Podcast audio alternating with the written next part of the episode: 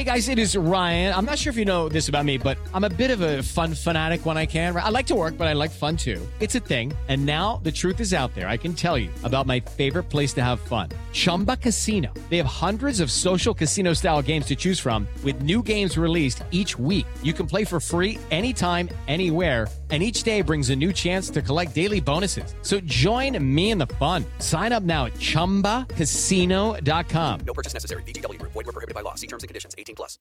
It is Ryan here, and I have a question for you. What do you do when you win? Like, are you a fist pumper? A woohooer, a hand clapper, a high fiver. I kind of like the high five, but if you want to hone in on those winning moves, check out Chumba Casino. At chumbacasino.com, choose from hundreds of social casino style games for your chance to redeem serious cash prizes. There are new game releases weekly, plus free daily bonuses. So don't wait. Start having the most fun ever at chumbacasino.com. No purchase necessary. Group. Void were prohibited by law. See terms and conditions. 18 plus.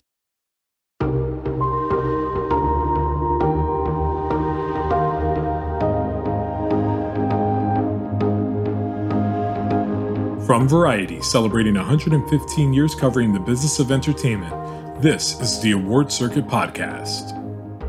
I knew going into this that this was a story that I wanted to tell because I saw every black man that I know and love in these men, in the words that Kemp had written, in the, the emotion that Kemp had um, captured on the page. And I knew that it was my job to bring it to life.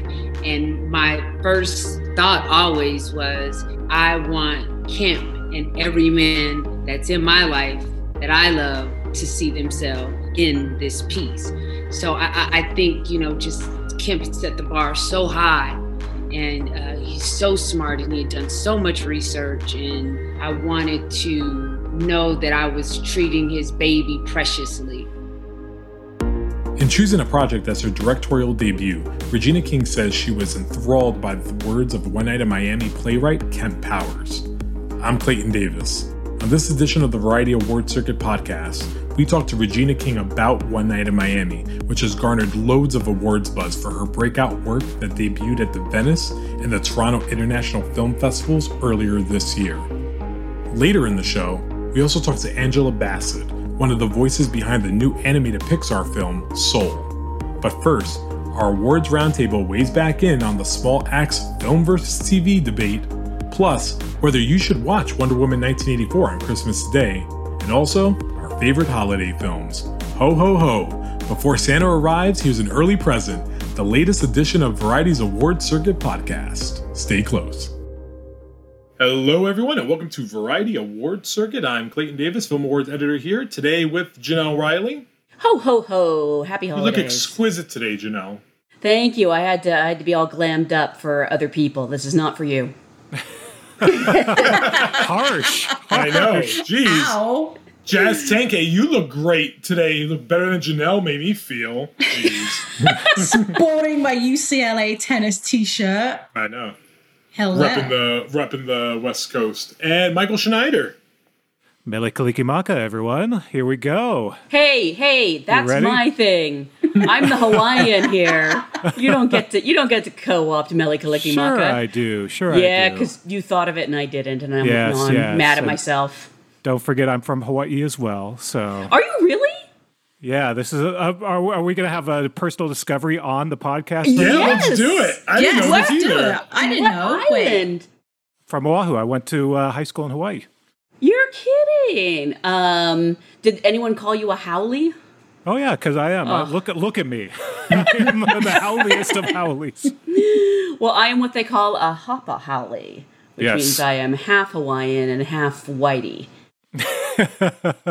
or a hapa haole. I've never felt more left out of anything in my whole life. I This know, is right, crazy. Clayton? You guys are all in the like that's super like West Coast. That's like all the way over there. Well, come come join us, Clayton. As a matter of fact, you are in the new year. But uh, let's kick things off by talking about the the stunning LA critics uh, decision that apparently we were talking about this a couple weeks ago. Small Axe, film, TV show. According to the critics, I guess it's a film, but not according to Amazon. Clayton, lay it out for us. What's going on? Okay, so history was made yesterday, which was really funny. I hate that I wrote wrote it before all the winners started being announced. Uh, LAFCA gave out their winner, their named their best of the year yesterday. No film that has ever won Best Picture there since 1975 when they were founded has ever not received a major Oscar nomination. And then they came and said, let's get rid of that stat completely because they gave it to Small Axe. Now, what this has done uh, more broadly, I think we all have been talking about this. This conversation was was needed. The lines between film and television are blurred, and now they're completely all over the place. Uh, it would be an easier conversation to have if LAFCA had just given Small Axe Best Picture, right, and had not in the Best Score category given Mica Levi Best Score for just Lovers Rock. That muddied everything up. Now, I should preface it with this LAFCA has no rules on eligibility. Janelle and I could walk in there and say, we're going to vote for Citizen Kane, and we are allowed to do that. Can we enter this podcast as a film? Like, You can do whatever, whatever you award want. circuit podcast for your Oscar consideration. Just just do it. So I think the argument that's been had in like Twitter sphere and everywhere is that Small Axe is a movie, or it's five separate movies, and I think you can have that conversation intelligently, but I think you can't say it's both. You can't say it's both one big film and five individual ones. So the elements of this and a little bit of that. And I think that's what's now made it really really confusing. I think the thing with um, the score was that Mica had only done three out of the five things. She didn't do the whole series, whereas Shabier, who was the cinematographer, did all five of those, and he's he was recognized too, right? So Yes, which now presents the big the big problem here, right? Because everyone's like, can Amazon make the pivot from Emmys to Oscars because it's being submitted for limited series? Here's the dilemma at hand.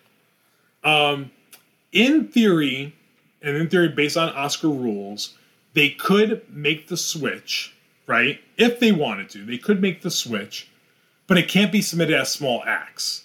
Based on my reading of the rules, it would have to be submitted as five separate films. which it should be. Let's, which I which is fair. If you want to if you want to say it's five separate films, you can do that. But here's the issue: you then have to get Steve McQueen to campaign for five separate directing things, and then you on the bigger picture explain to Academy voters what Small Axe is and how it's Mangrove and Lovers Rock, and and it just gets it really really muddy. And they cancel each other out at that point, right? They cancel And- each they cancel each other out. But if you if you submit it as one piece, like what LAFCA did, then you have the Mica Levi problem and a bunch of other tech problems because Mica Levi didn't work on the score for everything. So who do you award best score? And now is John Boyega a supporting actor because he's only in one of the five because they're all five separate movies. Is John Boyega now supporting? Even though he's a lead actor in Red, White, and Blue. It's it it now has just like it broke our brains. Let's be let's be clear. Um, first of all, Small Axe is brilliant. Like we can all agree on that. When I when I saw Mangrove, I was like, yeah, they need to submit this as Best Picture. This should be in the Oscars. It's better than most of the movies I've seen. Small Axe is a series. Each film in that series is individual and should be they should not be submitted as a whole because and it's not even like they're even really connected. You know, they're connected perhaps thematically, but they don't have the same actors, they're not the same storyline. I mean, it's you can't it's sort of like um, I saw someone compare it to the Decalogue, you know, but at least the Decalogue even has more of a theme. Um, it's I, I don't know not that you know oscars and awards are ever about fairness but awarding Small Axe instead of just picking mangrove or, or picking you know one of the other lovers rock um, it, it, it didn't feel fair to me No, It yeah, didn't, and that's the thing. You, have to, you, you have to convince Steve McQueen to pick his favorite kid. I don't think he would do that because I think we're all in agreement. Mangrove would probably be the the the Oscar play. He's not going to just choose Mangrove. Like I, I don't think in a million years he would do it. Plus, let's be honest here, and this is where Mike comes in because TV. Gotta Here we them. go. You're, That's you why you're you here. Are, you are foregoing a almost guaranteed sweep of the Emmys next year. disagree disagree I, I think 'cause Crazy, it's gonna, 'cause- 'cause It's going to be submitted as a limited series as Small Axe, Mm-hmm. not individually. Right but emmy voters do their thing and they love the queen's gambit that there, there's so many good miniseries this year But but let's just it will, it will get double digit nominations at the Emmys. at Oscar, you can hope for cinematography, and then let, let's just pretend Mangrove got into picture and director. It's not winning because Oscar voters don't understand it. They don't. They won't. Like we struggle to get them to understand that you know animated movies deserve to be in other that voice performances are acting. Like there's already been a Netflix fight that we almost sort of won. But then uh, I did an article that time of recording is Monday that for the very next day um, about small acts. The Ballad of Buster Scruggs is a really interesting example because it started intended for TV and then they went film. And I don't see a difference between the two. I see a big difference in terms of Mangrove is an Oscar movie that I think voters would go for, and Ballad of Buster Scruggs was a was a cute anthology that had some nice elements. Well, not talking about like what they would go for, but just talking about an actual submission. Because you said you see it as limited a limited series, right? Absolutely. Which is, which is fun. And I think we all do, maybe. Like you can say it's films, but it's a, a series of films that are connected in themes. Yeah, that that's called anthology. Yeah, it's, that, it's an anthology. Yes. Thank you for clearing up the definition. um, but if you Ballad of Buster Scruggs was intended for TV, and it, I, I, maybe Netflix is just really good at packaging and marketing. They made that pivot to film, and no one said anything Mm-mm. about it. Well, it was also before it had come out, and here we have a situation where Small Axe has been on Amazon Prime for a while now. And also, Steve has been very vocal about it being designed for TV. Like, I, I don't know if there was an article, he's done an interview saying it was specifically for the BBC so that his mother could watch it. So, it, it's such a sweet article, but it's like he stated his intention. So, is he going to get behind it if Amazon turns around and says, yep, we're going to do they have time? I mean, at what point do you have to make oh, a choice? So, yeah, here's the, the other the other big piece of the, of the of what I researched. Globes and SAG are already the submissions have already happened and submitted as limited series there, right? Let's just pretend they made the pivot. You would be pivoting with no help from anything moving forward. Because it would be in limited series at everything. And remember, SAG, which is probably the most important guild, they don't have an ensemble prize for a limited series they don't have supporting categories for a limited series. Which Mike, we have to have a podcast on that. Well, yeah, that, that's their yeah, their their catch all. Just like they just throw yeah. everything in the kitchen sink. Yeah, there, yeah. Like there there is no place to reward Small Axe as a whole. So let's just say we got Letitia and Boyega in lead actor and lead actress. Then that's it, and they wouldn't correlate those two things. I, I just think it's I think it's too late. I think if we wanted to have this conversation, we would have really needed to examine because I don't us as journalists, I don't know. Do you guys have a hard stance on like if it's like it's made for Emmys or it's made for Oscars? This first time in my life, I'm really like I don't know. I think it is whatever the the creator intends. Like, and if Steve McQueen wants to suddenly say that it's movies, fine, I'll go with that. He did say it was movies, but then you say it was made for TV. But then that's now the blurred lines we're talking about. Like, what is what is the movies? Like, uh, uh, uh, is is the Academy? Are the Academy rules representative of the way people create content and are consuming content today? Has the awards industrial complex just collapsed? yeah, like I don't know. Well, but it's been interesting Sorry, Mike. I was just going to say because New York gave Lovers Rock no Small Axe cinematography. Small act, they went Small Axe. cinematography. So they went. New York did it too, and Chicago. You mentioned Letitia, and she was a she was a nominee in that too for supporting actress. So it's like the critics are trying to push it as a so why? I mean, why I mean, are the critics? Yeah, why are the critics doing this? Uh, what what is the motivation behind the so critics So that we will be right here, right now, talking about yeah, it. so we can do this. But but also, critics I mean, critic. I'm sorry, and, and, listen, as a and I can I can say this because I'm a member of Critics' Choice. We all got an email that said, "Hey, just want to let you know we are submitting Small Axe for." Um, for Emmys, but if you wanted to put it on your top 10 list, like for Mangrove, and if you wanted to vote for it in your critics group, do so. They gave they gave the blessing for the conversation to happen. And listen, I think I think it's actually smart. Amazon if Amazon's intention is to never switch it, which it very well could be, because I don't think they would. If the, the intention is never to switch it, they at least force the hand to have the conversation, and hence right this moment. Yeah. Well, mission mission accomplished. We're having it. Well, so why don't we switch gears now and talk about uh, something else that uh, is definitely lighting up uh, Twitter and social media, and it has been for That was shut out of the Critics Awards. Wonder Woman 1984. Now, Clayton, I could tell you're a fan. Clayton has strong feelings. Clayton, yeah. I've never been so upset of like of being so disappointed of a of a of a movie that I was really looking forward to. Because listen, I also let me preface it with this: I like the first Wonder Woman. I don't love it and revere it. Like you know, I've always been one that like was very. I think I like the first three fourths of it and whatever, and I don't think it was this big awards collapse that it wasn't nominated for Best Picture at the Oscars. So the second one I was excited for, and this leads me to believe one of two things.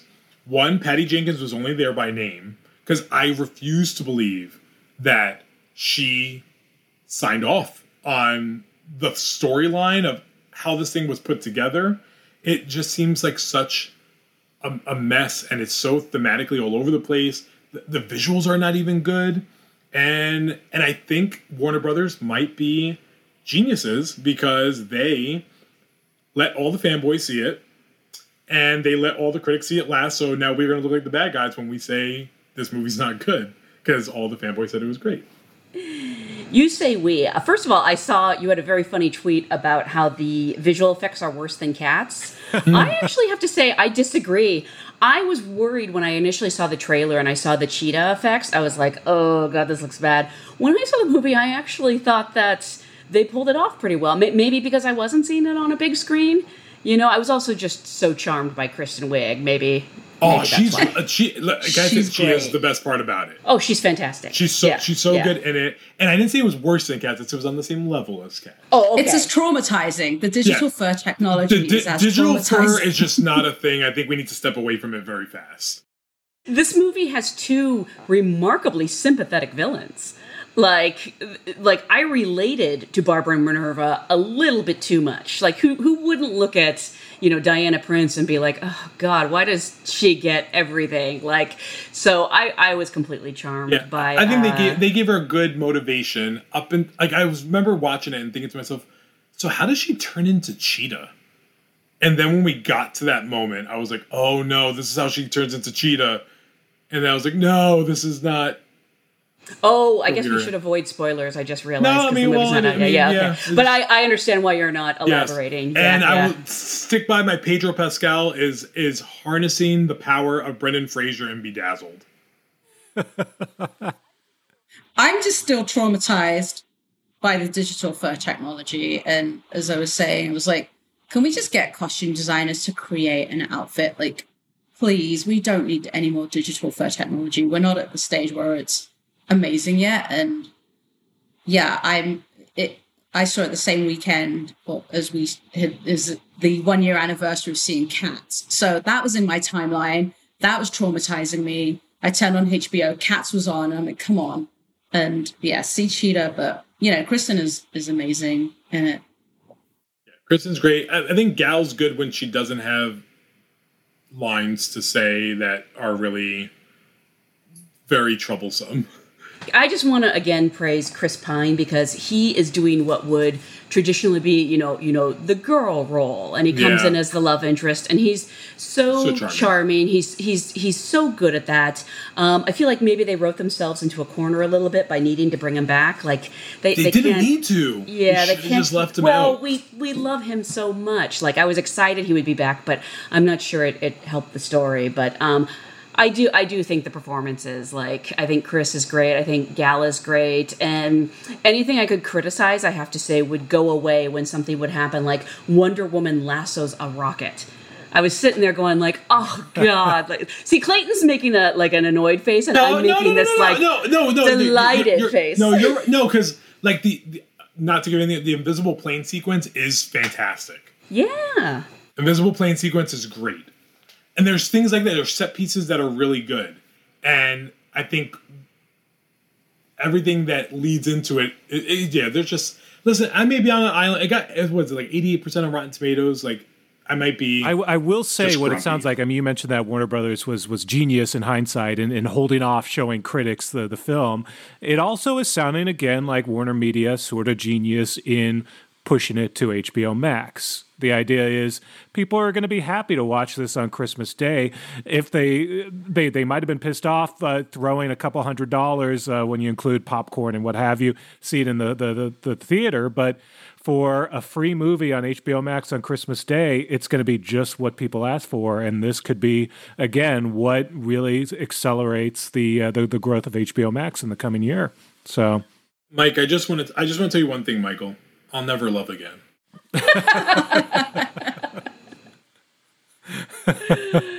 It's entertaining. It's fun. It does what it says on the tin, and Yeah. people are going to tune in. It's also HBO two and a half and watch it. hours. Oh yeah, Clayton has a thing. I texted him the other day and I was like, "I'm watching a movie under 90 minutes," and he was like, "Best picture of the year." I don't know what it is, but Runtime is so important to me. Like you just like if, if you're gonna if you're gonna be long, like you just have to earn it. Like with me. And then when I realized that, oh, by the way, the first action sequence, Mike, and I'm not even lying, because I, I paused it to see. First action sequence comes in at an hour and 22 minutes. uh, no, the film opens with an action sequence. Is it? Is it really action, Janelle? Yes, I almost said something really snarky, Yeah. but I'm holding back. I don't understand that opening, by the way. It's no correlation to anything. Oh, I love life. but you get to see Robin Wright. We get to see Robin Wright, and the score was great. Yeah, that was good. I like seeing Robin Wright again. And we'll get to see her again in Land, which is now in the Oscar conversation. She needs her own Wonder Woman spinoff. Honestly, I want to know about life on that island. I want to see more of her and Connie Nielsen. Like, you, you make that movie, please. well, so a lot of us are going to be watching Wonder Woman uh, 1984 on Christmas Day, uh, despite Clayton's, uh, uh, you know, sort of uh, ad, ad, admonishment not to.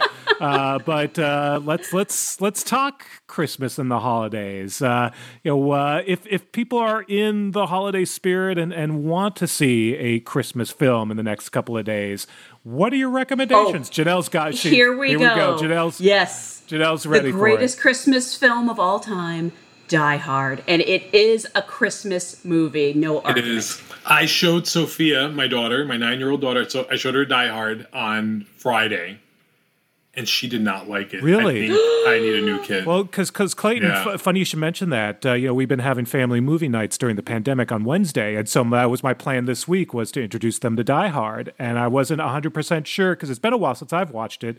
Like, are they going to be into it? Uh, they they do like the action films, so maybe. But what what did she not like about it?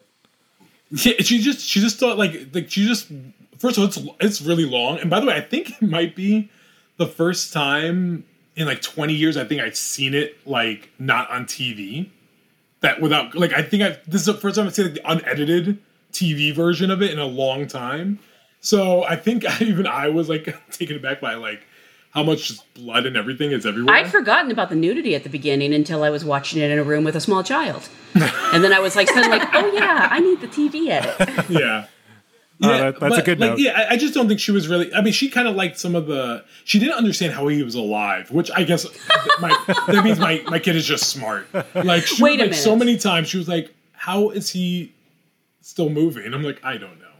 Clayton, did your daughter watch Wonder Woman 1984? She did. Yeah, did she love it? No. Oh, well, I'm not making a point then. Yeah. but her favorite movie is Scream. If that makes anyone feel better at all, she does. Okay, like- so she does like the horror. So Yeah. okay, But Die, Die Hard is a Christmas movie. I am with you. Uh, Sophia also believes that it's a Christmas movie, despite her not liking it. We were arguing with my wife about it because she's on that side of the tracks, thinking it's not. well my my The wrong side. My son actually is excited to see Die Hard though because he uh, what he knows of Die Hard is that it's Jake Peralta's favorite movie on Brooklyn Nine Nine, and so he's kind of like just because of that he's like, well, that that sounds great. Let's watch it. I love that he cites Jake Peralta. Ugh. He's gonna get to see Nakatomi Tower, where Jake and everyone got stranded one time, and where and Jake had a his wedding cake was Yeah. Nakatomi Plaza. Yeah. yeah. Oh Yeah. man. uh, actually, uh, have you have you seen all the sequels? Oh yeah. Hell yeah.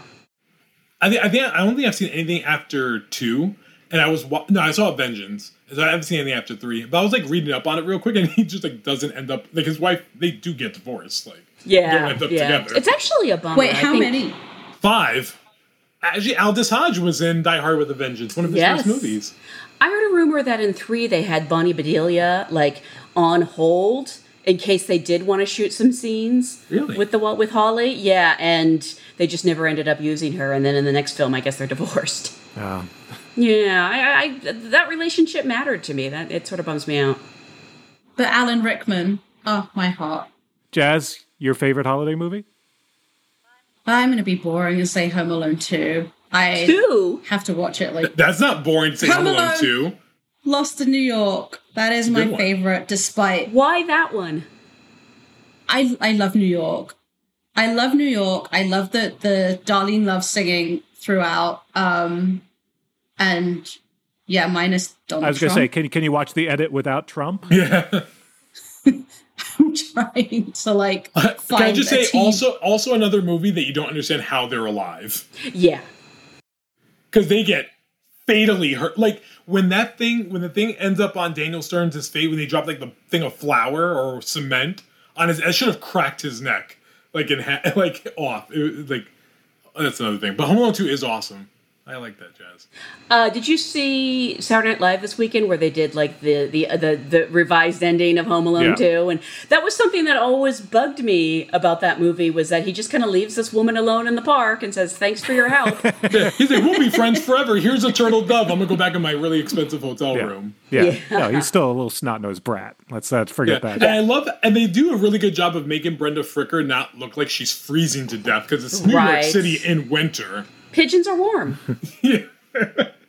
Uh, Christmas movie. What's my favorite? Um, we watch Christmas Story every year because you're supposed to. Right. And it's on 24 hours on, on TBS. It's not so- 24 hours. So I watch it like once or twice.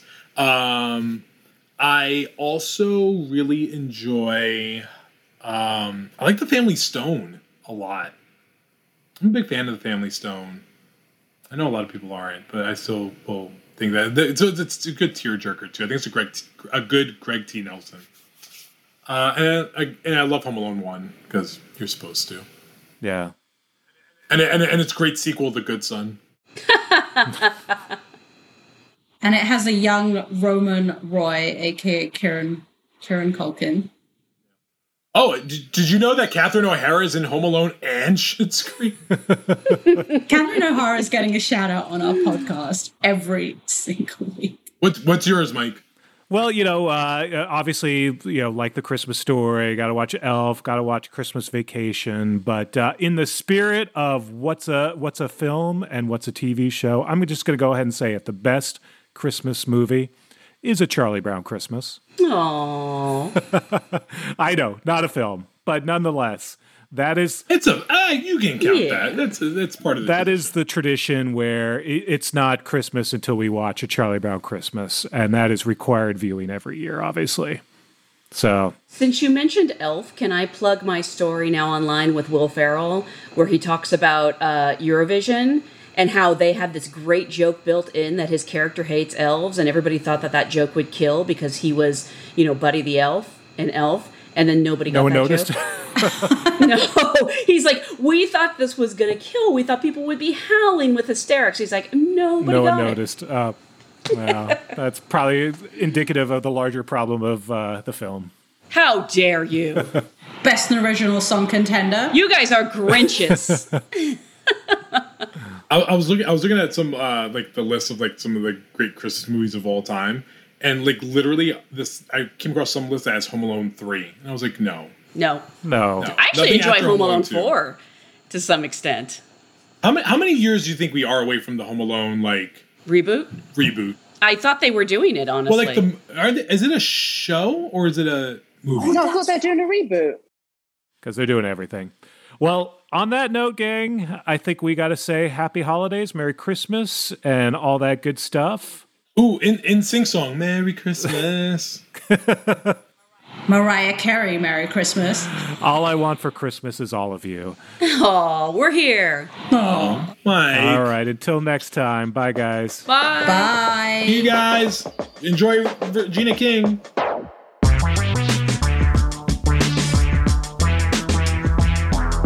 It's Variety's Award Circuit podcast. I'm Clayton Davis. Last month, on the third edition of the Award Circuit podcast, we talked about Regina King's new film, One Night in Miami, with stars Aldis Hodge and Leslie Odom Jr. Based on Kemp Powers' stage play, One Night in Miami, it tells the story of a fictional account of one incredible evening in which Muhammad Ali, Jim Brown, Sam Cooke, and Malcolm X gathered after Ali defeated Sonny Liston in February 1964. Odom Jr. plays Sam Cooke, and Hodge plays Jim Brown, while Eli Goree is Muhammad Ali, and Kingsley Ben-Adir is Malcolm X. Yes, yes, Cassius Marcellus Clay is the new heavyweight champion of the world, boy. Yes, he is. And I don't even have Yes, a scratch on my face. Oh my goodness. Cash. What's on, Cash? What? Cash. What? Why am I so pretty? Ah. and I'm only 22 years old. There is no way I'm supposed to be this great. Look, Alexander the Great conquered the whole world at the age of 30, and I conquered the world of boxing at 22 without sustaining so much as a scratch. That's right. There he goes. You do the math. All right. When when is this party going down? Yeah, that's a good question. What's on the agenda, Malcolm? Well, I thought this would be a wonderful chance for us to reflect on what's happened tonight. Like our young brother said, there's no denying that greater forces were at work. You mean no one else is coming? It's the first feature directed by Regina King, the Oscar, Emmy, and Golden Globe winning actor who can do no wrong these days. Her work in the film If Beale Street Could Talk by Barry Jenkins earned her an Academy Award for Best Supporting Actress, while also winning raves on TV for turns on shows like The Leftovers and Watchmen, which also landed her her most recent Emmy last September. I recently spoke to King about One Night in Miami, and along with discussing her process and casting four extraordinary actors, she talks about what it would take for her to sign on for a second season of HBO's Watchmen and manages to possibly get an inspiration on what could be her next project. King has directed a lot of TV, including episodes of Scandal and This Is Us. I began by asking her why One Night in Miami would end up as her debut feature for directing. quite a few reasons. Um, I was looking to do um, a project uh, as far as uh, theatrical when my agent had asked me, you know, what what type of stories do you want to tell? You know, once you finally um, make your will start your career as a film director. And one of the things I shared, one of the types of stories I wanted to do that I shared with him was one that was a love story that had a historical backdrop. And uh, he brought this script to me. And while when I was telling him, I, uh, if I'm being honest, I was speaking more of a romantic uh, love story, not a, and not even a, a, a, comedy, not a rom com, um, but uh, you know, like the Titanic, you know, something like that with with with us, and um, this still, in my opinion, is a love story, and um, it's it's a it's a love letter to black men, and I also felt like my first um, time out as a film director kind of felt like you know you should play to your strengths and um, a true actor's piece uh, is is something that I would gravitate to as an actor. So I naturally gravitated to that as a director.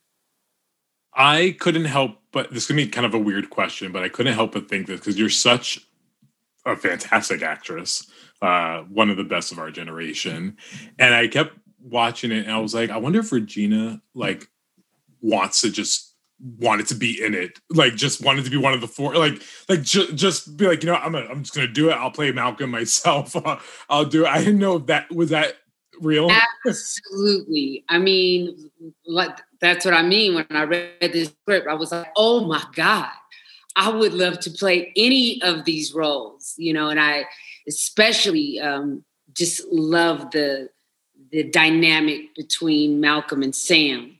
And, you know, a lot of actors we kind of call, we kind of relate those types of scenes to a great tennis match, you know.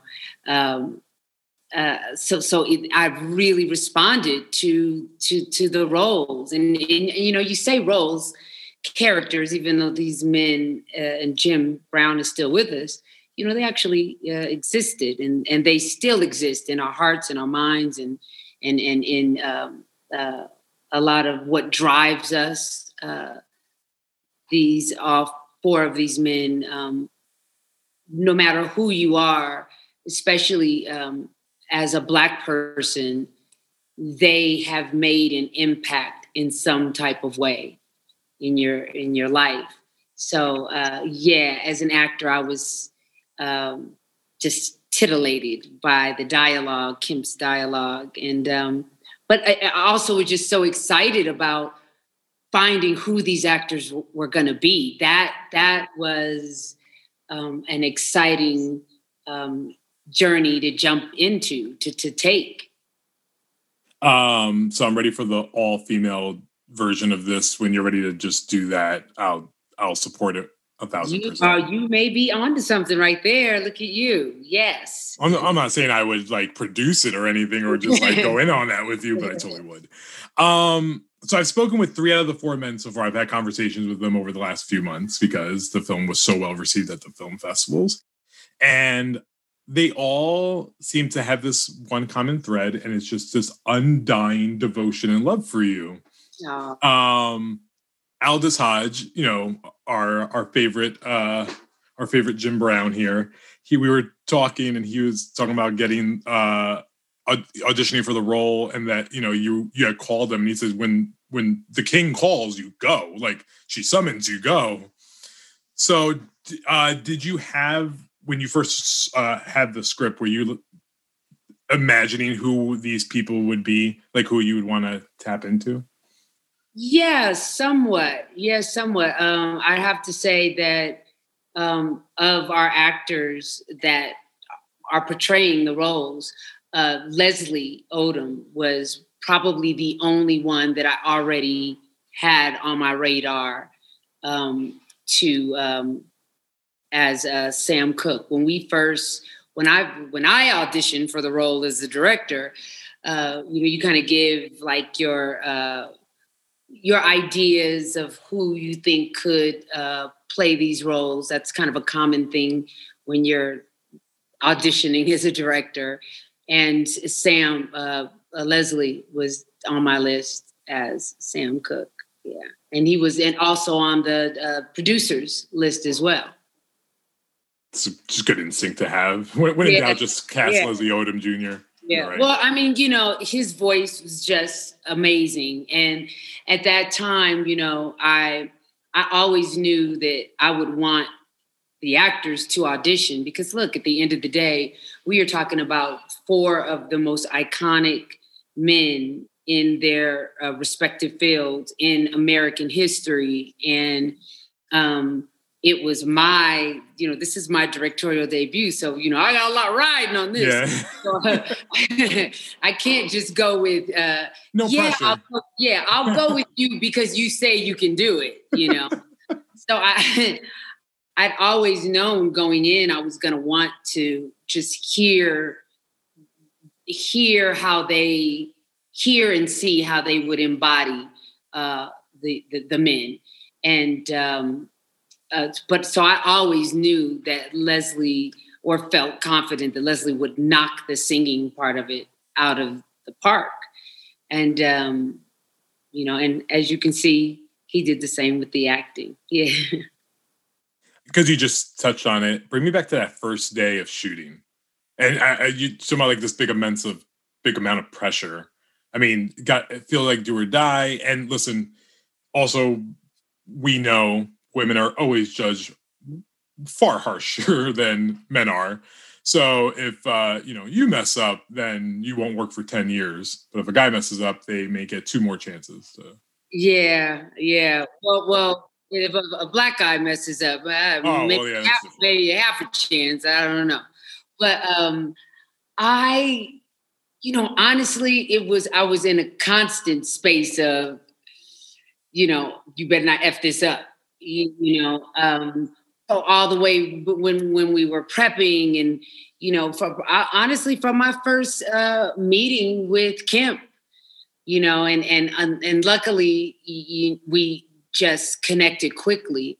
So uh, we were both working on different projects as we were prepping uh, for uh, One Night in Miami and doing some some some, uh, small script changes and uh, Kemp had already done so much research, and I think that that was probably what, where a lot of my nerves were because I I knew going into this that this was a story that I wanted to tell because I saw every black man that I know and love in these men, in the words that Kemp had written, in the the emotion that Kemp had um, um, captured on the page, and I knew that it was my job to bring it to life.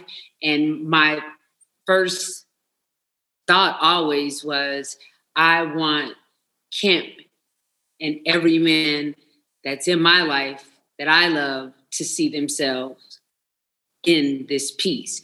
So I, I think, you know, just Kemp set the bar so high and uh, he's so smart and he had done so much research and uh, I just, I wanted, I wanted to know that I was treating his baby preciously um, because uh, it was precious to me. Awesome.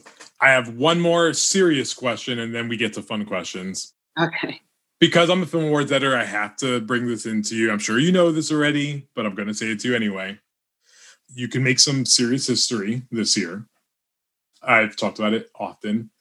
Uh, we have never had a black woman nominated for Best Director at the Oscars. We've had six black men uh, since 1991, John Singleton, when he was able to do it for Boys in the Hood. Um, you might be the first black woman to do it. You're also it's a weird little. I, I'm just full of like weird stats. You would also be the first person to win an Academy Award for acting and then be able to get nominated for directing. Laurence Olivier couldn't do it. Uh, it's it's like a it's like a really weird stat, but it's it's it's some big his some big shoes that you're you're going to be carrying a, a good amount of uh you know we're always in this land of first i wish we weren't. Yeah. i asked spike lee this very question uh back in september. I said you know why do black women have it so hard in the oscar space? So they always have it hard you know in everything. Why is why would this be any different? Uh can you just speak to that uh to that you know honor if it comes your way? And then as a black woman uh helming a ship such as this and for future generations to want to get into into it uh, you know, it feels like such a taboo place to even go. You know what I mean? In a lot of regards, because first and foremost, like you said, the fact that we're still talking about first in spaces that have existed for longer than you and I have been alive, and um, so um, that's uh, really unfortunate. But I, I, I you know I, I also know that, you know, when you talk about other women of color, you know, there, there are a lot of other, you know, first Asian woman that that hasn't happened first, you know what I mean? Uh, Latino uh, woman, you know, so um, I, I share that space of wanting to, if it wasn't you, to have seen someone that looks like you in that space. Um, so that that is a um, a place that's relatable. I'd, I'd really try to. I'm really trying to enjoy the fact that I've made it to the finish line. You know, of, of to actually say that I've I've directed a film and it's coming out, and and I, I want to allow myself the grace to receive that. Um, you know, I would have thought for sure you know, Ava DuVernay for Selma would have, you know, been there, or Dee Rees for Mudbound, you know, um, Julie Dash, Daughters, you know, in the Dust. That you know, there's these seminal movies that uh, films that you would have thought that would have happened. So um, I know that uh, I'm even able to have this conversation because of the wonderful work that they've done, and it's unfortunate that if they didn't do such an amazing job uh, with expressing, excuse me, their art. Um, I probably wouldn't be sitting here talking to you as a director. I'd be talking to you only as an actor, you know. So um, I just, um, I am trying not to let conversation of that um, or anticipation of that be what I'm putting the energy towards. You know, like because this story is uh, uh, in a lot of ways uh, a call to action.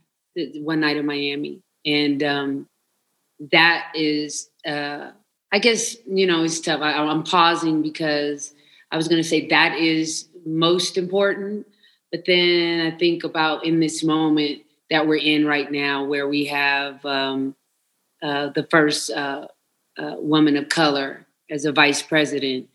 Um, I, I have to say it is that's it is representation is is equally as important because a young girl that looks like me uh, when her mother tells her you could you know be the vice president you know? Be president. Yeah yeah or president exactly yeah. exactly. Or you could um, have a, a, a, a film that's uh, the best picture you know? Um, to have evidence of that uh, definitely uh, helps to believe in it more. Uh, but you know ah, it's just uh, we can talk about this for We'll, we'll, have plenty of more opportunities to talk about it. I mean, really listen, more opportunities to talk. This ain't your last, and you need to promise me that. Like, I need. Well, we already have our next project together. We talked about this already. Yes, we've already talked about yeah, that. So we're good there. So whatever your third project is, I'll definitely help you with that. Um, I do have one. Actually, I do have one more serious question because my colleague, co-host on my podcast, Michael Schneider, TV awards editor, gave me a question I have to ask you. Uh, Watchmen. You know, it's not coming back are you disappointed? And if Damon changes his mind, will you would you do it?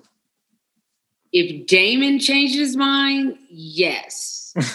I, because I know what he's if if he did, that means something just happened. Something happened, and and it and and, and in all honesty, it would probably be something where you know Angela dies in the first episode. I don't know, but it would be some. I I, I know it's like well, why would she say that? But I'm saying that it, it's it's how do you just as for, for Damon to have even decided to tackle this subject matter was very risky business. Mm-hmm. You know, being a white man, uh, um, speaking on inherited pain um, in the black community.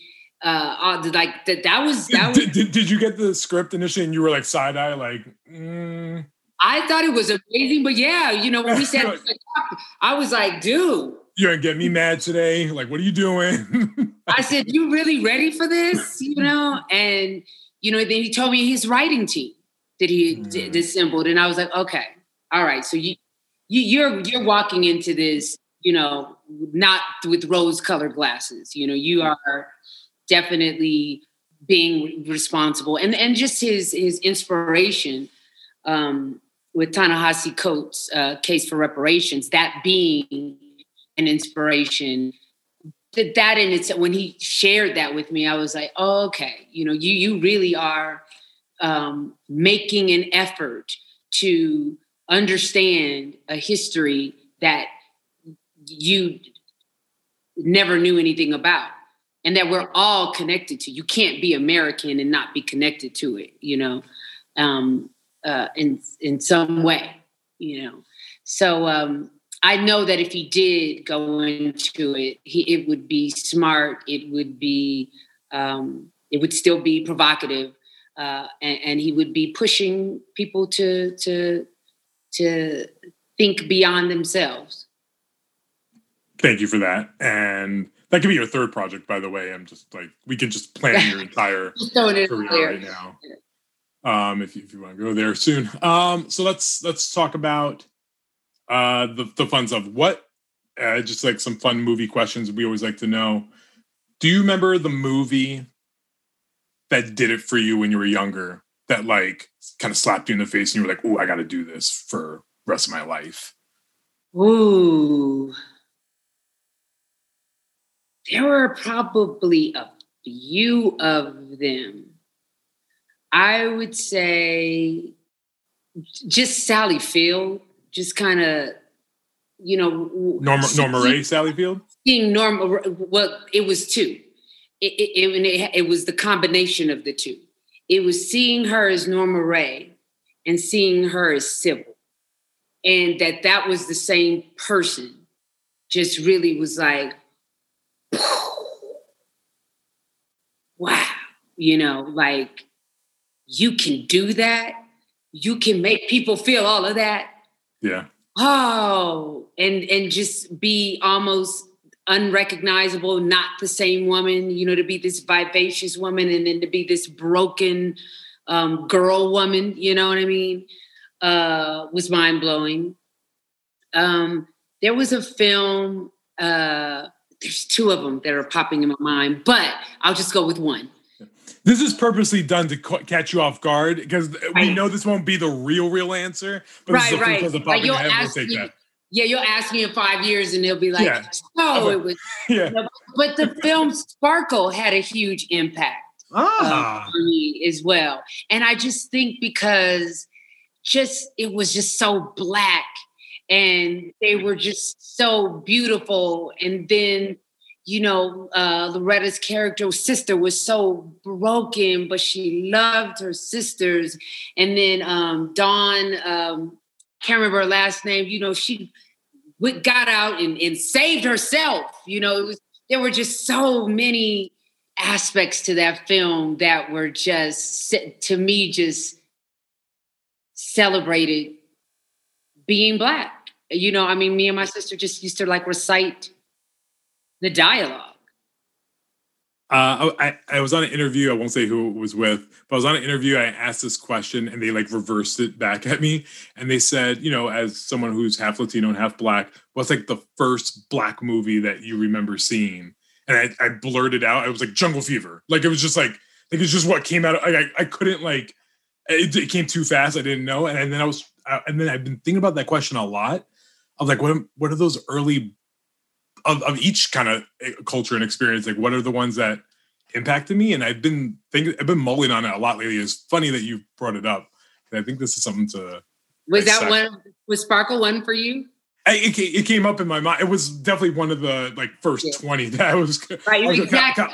because I because I because I obviously I started you know I went through Jungle Fever and then I was like then I just started being like my seven year old self and I was like Juice New Jack City you know?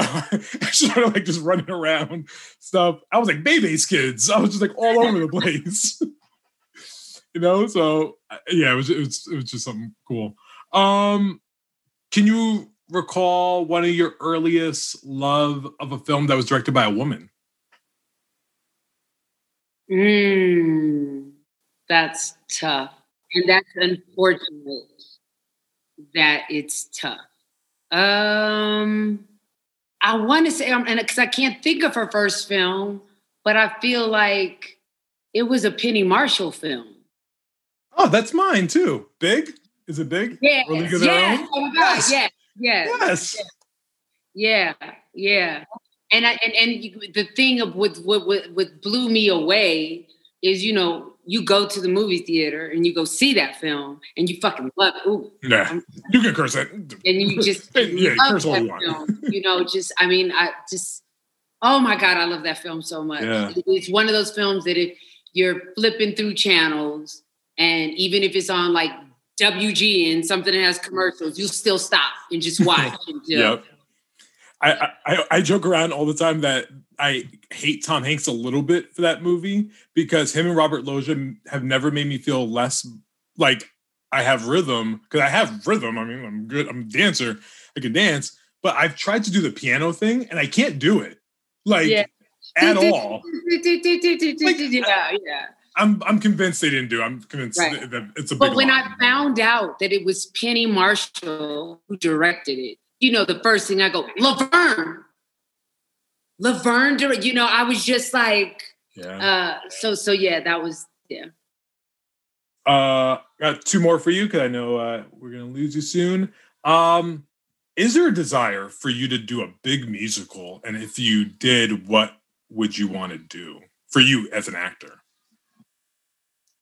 Probably not a desire to do a big musical. I'm sorry. That's not the I answer I want. So, okay, pretending that you had Whitney Houston vocals, what would you want to do, knowing that it could come out okay?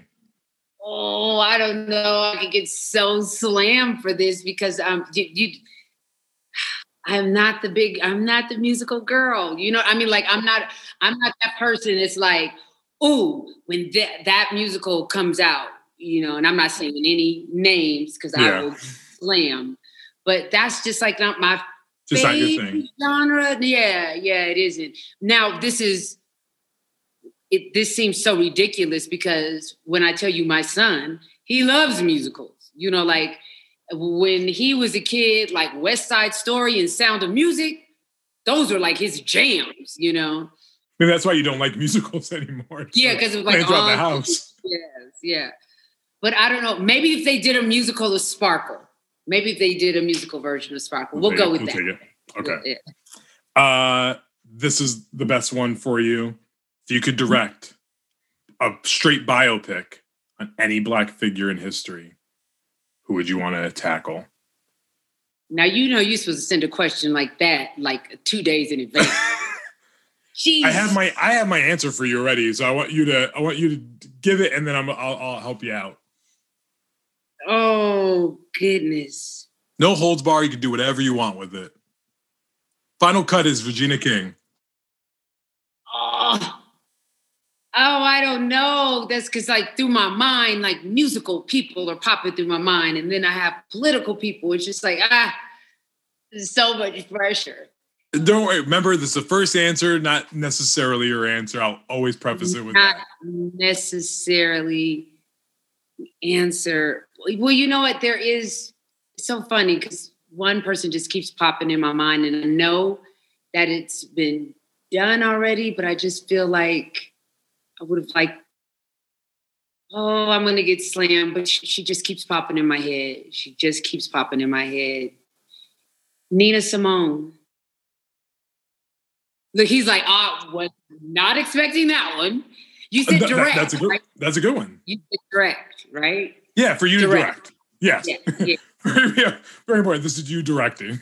yeah, yeah, yeah. That for whatever. uh, So many people came through my head, but she just kept coming through, kept coming through, kept coming through, kept coming through.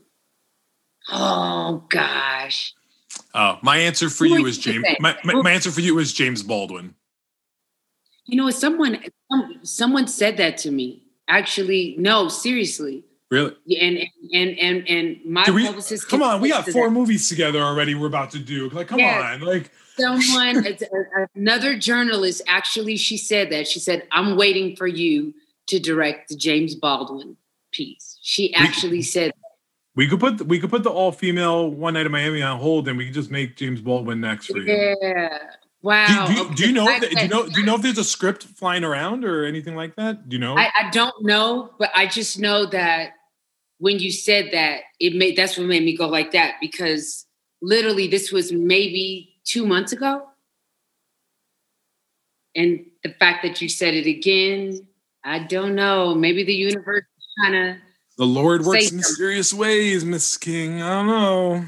Might as well. wow As Aldis Hodge says, when the when the king summons, you go. So I think it's a But great wouldn't it be sophomore effort. interesting, like because his life is so, you know, big. It's and- complex.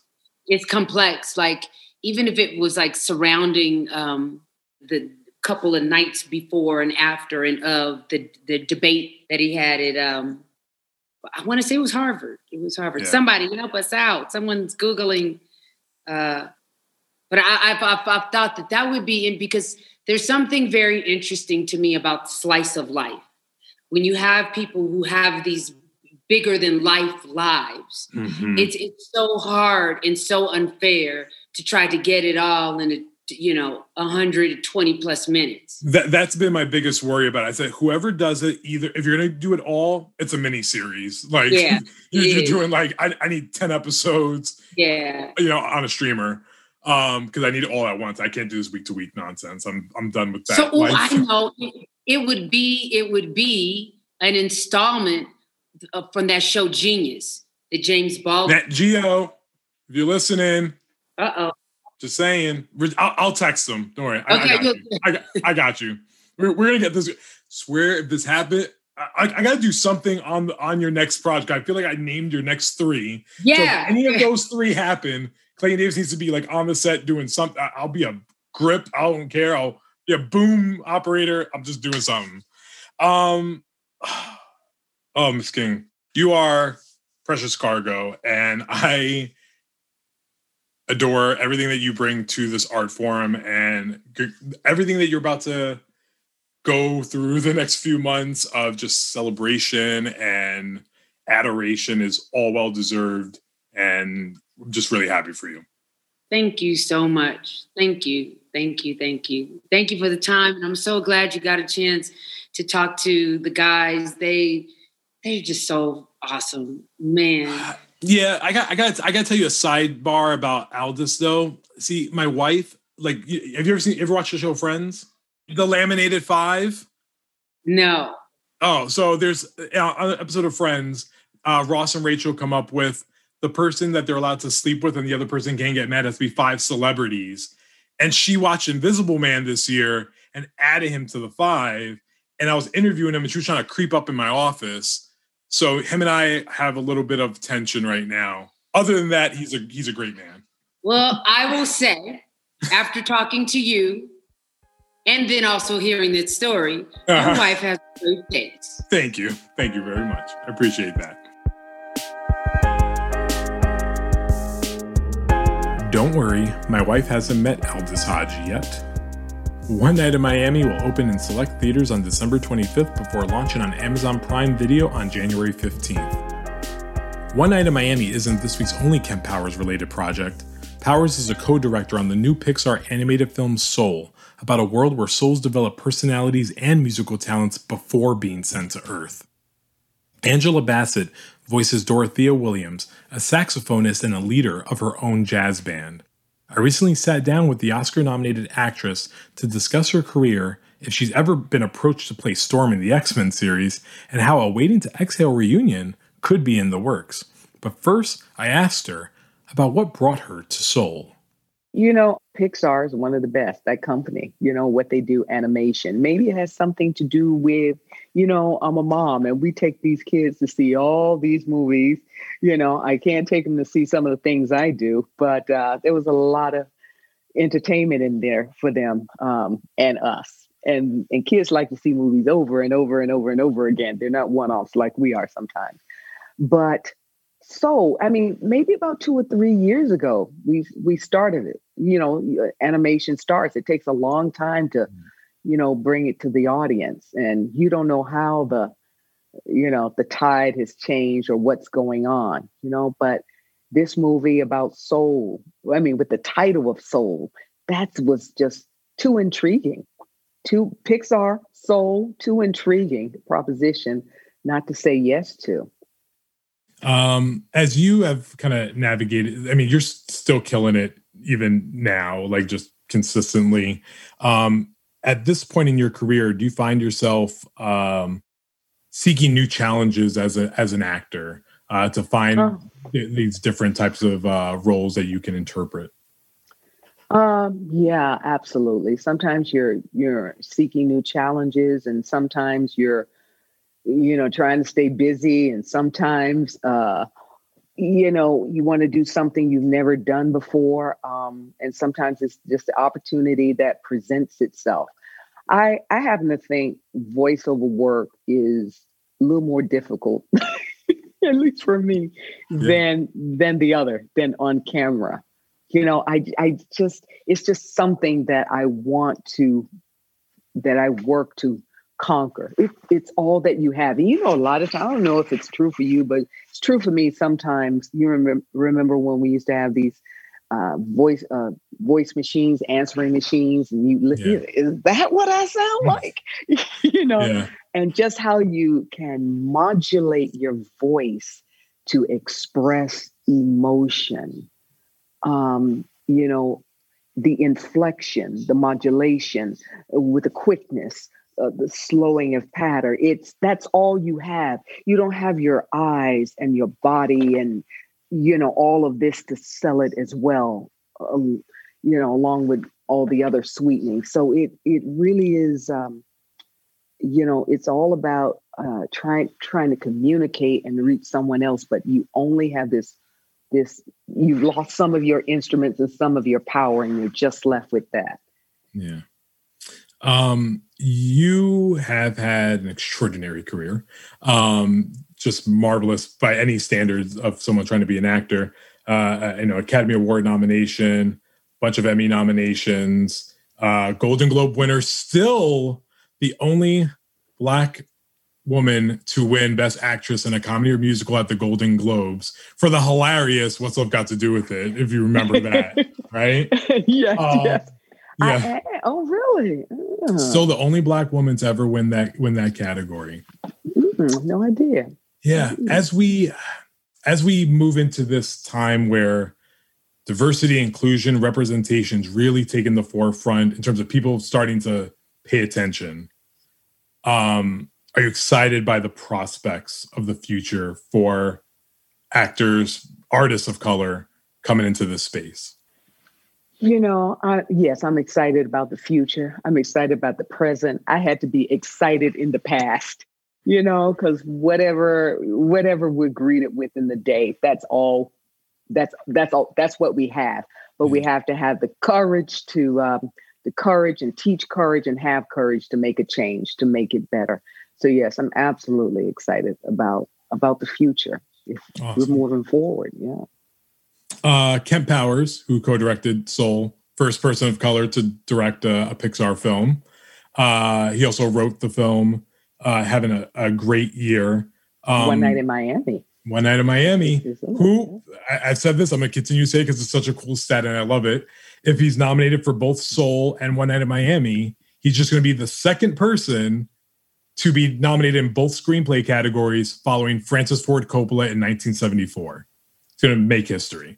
I'm ready. I'm, I'm ready for it now. So, uh, as as seeing someone really just blowing it out of the out of, out of the box now, like Kemp, and you know, be part of that first experience at Pixar. Does it make you proud? Are you just so excited by by that? absolutely proud. Was he brother out of USC? And, you know, and not only to write this, but to get an opportunity to co-direct a Pixar film, his first Pixar film. I mean, it's not just because they nice. you know, but he is extraordinarily nice. Uh, he's he's he's a dear heart, and he's an enormous talent. And uh, and and that's the ticket. That's the ticket that's taking him on this extraordinary journey that he finds himself on. Um, you are a DGA nominee. You were nominated for a DGA award for Whitney, and Ooh. I'm waiting for my Angela Bassett feature debut on a big screen. I just want to know when it was coming and if it's coming. Soon. I'm waiting. I just thought I'd ask about it. Thank you. I'm waiting for that as well. Um, so, so, so you're ready for one, not one coming, like not one planned right now at this moment. Not one planned right now, but um, always looking. You know, it's it's it's kind of yeah. It's been uh, it's been a challenge for me with uh, this uh, number. You know, this number one, number two scripted uh, drama. Mm-hmm. you know, uh, on television every week. You know, it's you know wildly successful, so it it makes challenging um, trying to fit stuff in because acting may take this amount of time, but directing mm-hmm. takes thrice as much time, pre, post, and to do it. Acting, I just come show up and do it. You know, mm-hmm. um, so we have to see. It's the it's the juggling, the juggling act of it all. A So- question I've always been dying to ask you, and this is so off topic, but it's just something that's I've oh it's been like you know how your fans usually want things for you that not even you want because like they Yes. want it for you more than you. do. Yes. Yes. Have you ever been approached to be Storm in the X Men franchise? Because that is literally the, the dream role. I have like I, like when they were talking about rebooting X Men, like you better grab Angela Bassett now so she can just take over the world. Reboot? Yeah, Many, many, many years ago, yeah, I heard about Storm and the X Men. I didn't know what it was because I wasn't a, you know, a comic book geek, so I, I, I didn't know. It was after maybe you know after What's Love or whatever, and so there was like little, you know, a little talk about it, Mhm. and I was like, ooh, they're talking about it and putting it in print, so uh, it's probably going to be mine to say no to, whatever it is. I'll just Yeah. wait till it shows up, and then as things go through their process of who's available, blah, blah, blah, blah, blah. It changed. It was like, what? Then I came to know exactly who Storm was. But um, yeah, I've heard that a, a number of times from a number of comic book heads that uh, they wish that for me. okay.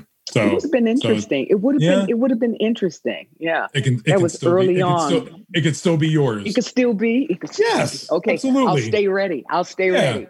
Listen, you're, you're still super fly. You could definitely do it right now. I, I'm not even gonna Okay. try to front like you can't do it. Um, I've always wanted to know. It's been quite a while since you've been back to Broadway, and obviously the world is really doing its thing right now, and Broadway can't really happen. But Mhm. is there a yearn to go back to it? Uh, Absolutely. eventually? Absolutely. You don't even have to finish that question. there is always a yearning to to go back.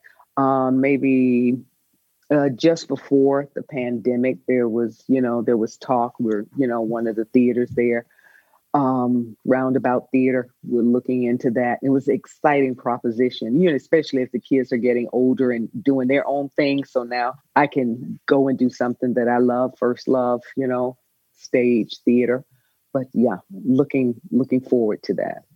Because I just really want you to be an EGOT winner. I mean, that's it's more my selfish thing. I just want you to win everything. Another thing you want from me. Yeah, yeah. but that's Listen, a good one. I, I got big plans for you. So whenever you're ready, I, I'm I'm ready for you to, to start doing it.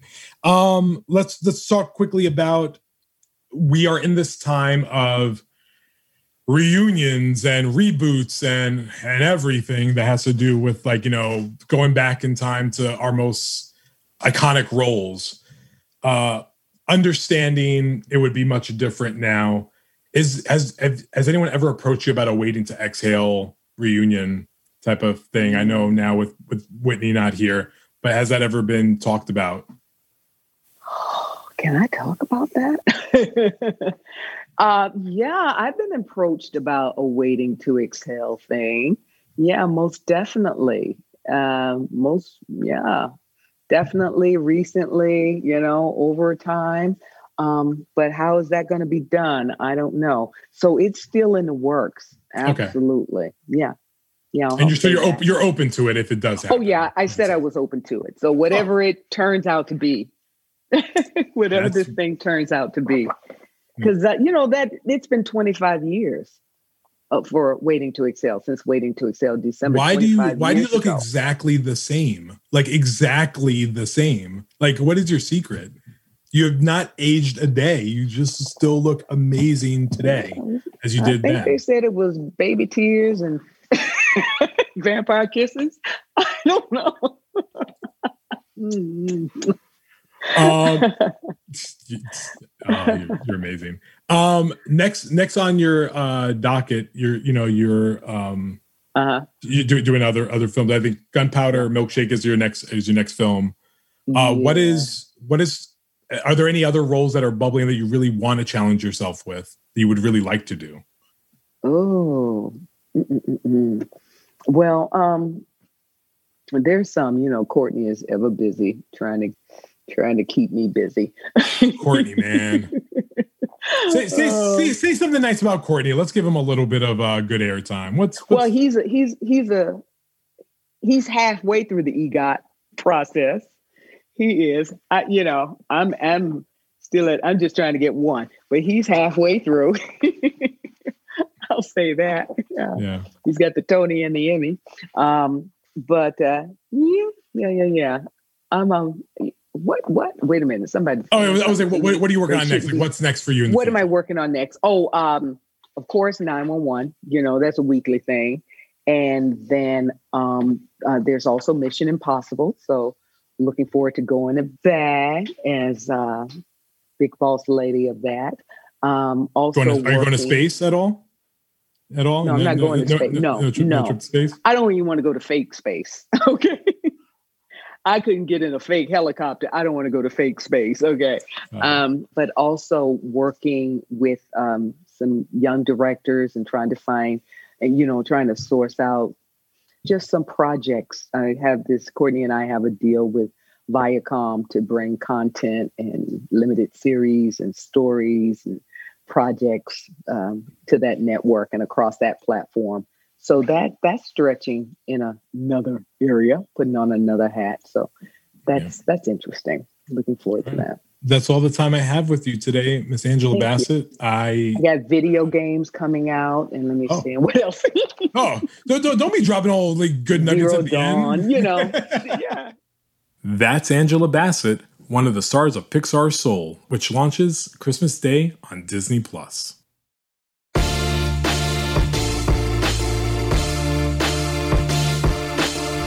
And that's it for this edition of Variety's Award Circuit podcast. Drew Griffith edited this episode, and Michael Schneider is the producer.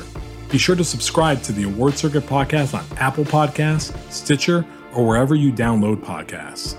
Also, head to variety.com and click on the Award Circuit tab to find the latest Oscar predictions and key races, as well as your daily fix of news, analysis, and reviews. For Jazz Tangcay, Janelle Riley, and Michael Schneider, I'm Clayton Davis. We'll see you on the circuit.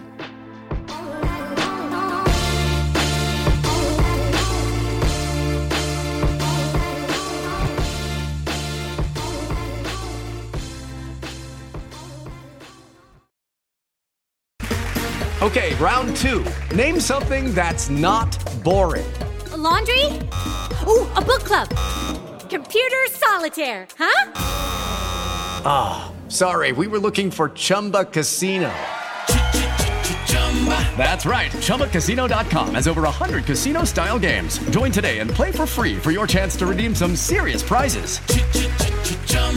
ChumbaCasino.com. No purchase necessary. Void where prohibited by law. 18 plus terms and conditions apply. See website for details. It's time for today's Lucky Land horoscope with Victoria Cash. Life's gotten mundane, so shake up the daily routine and be adventurous with a trip to Lucky Land. You know what they say your chance to win starts with a spin.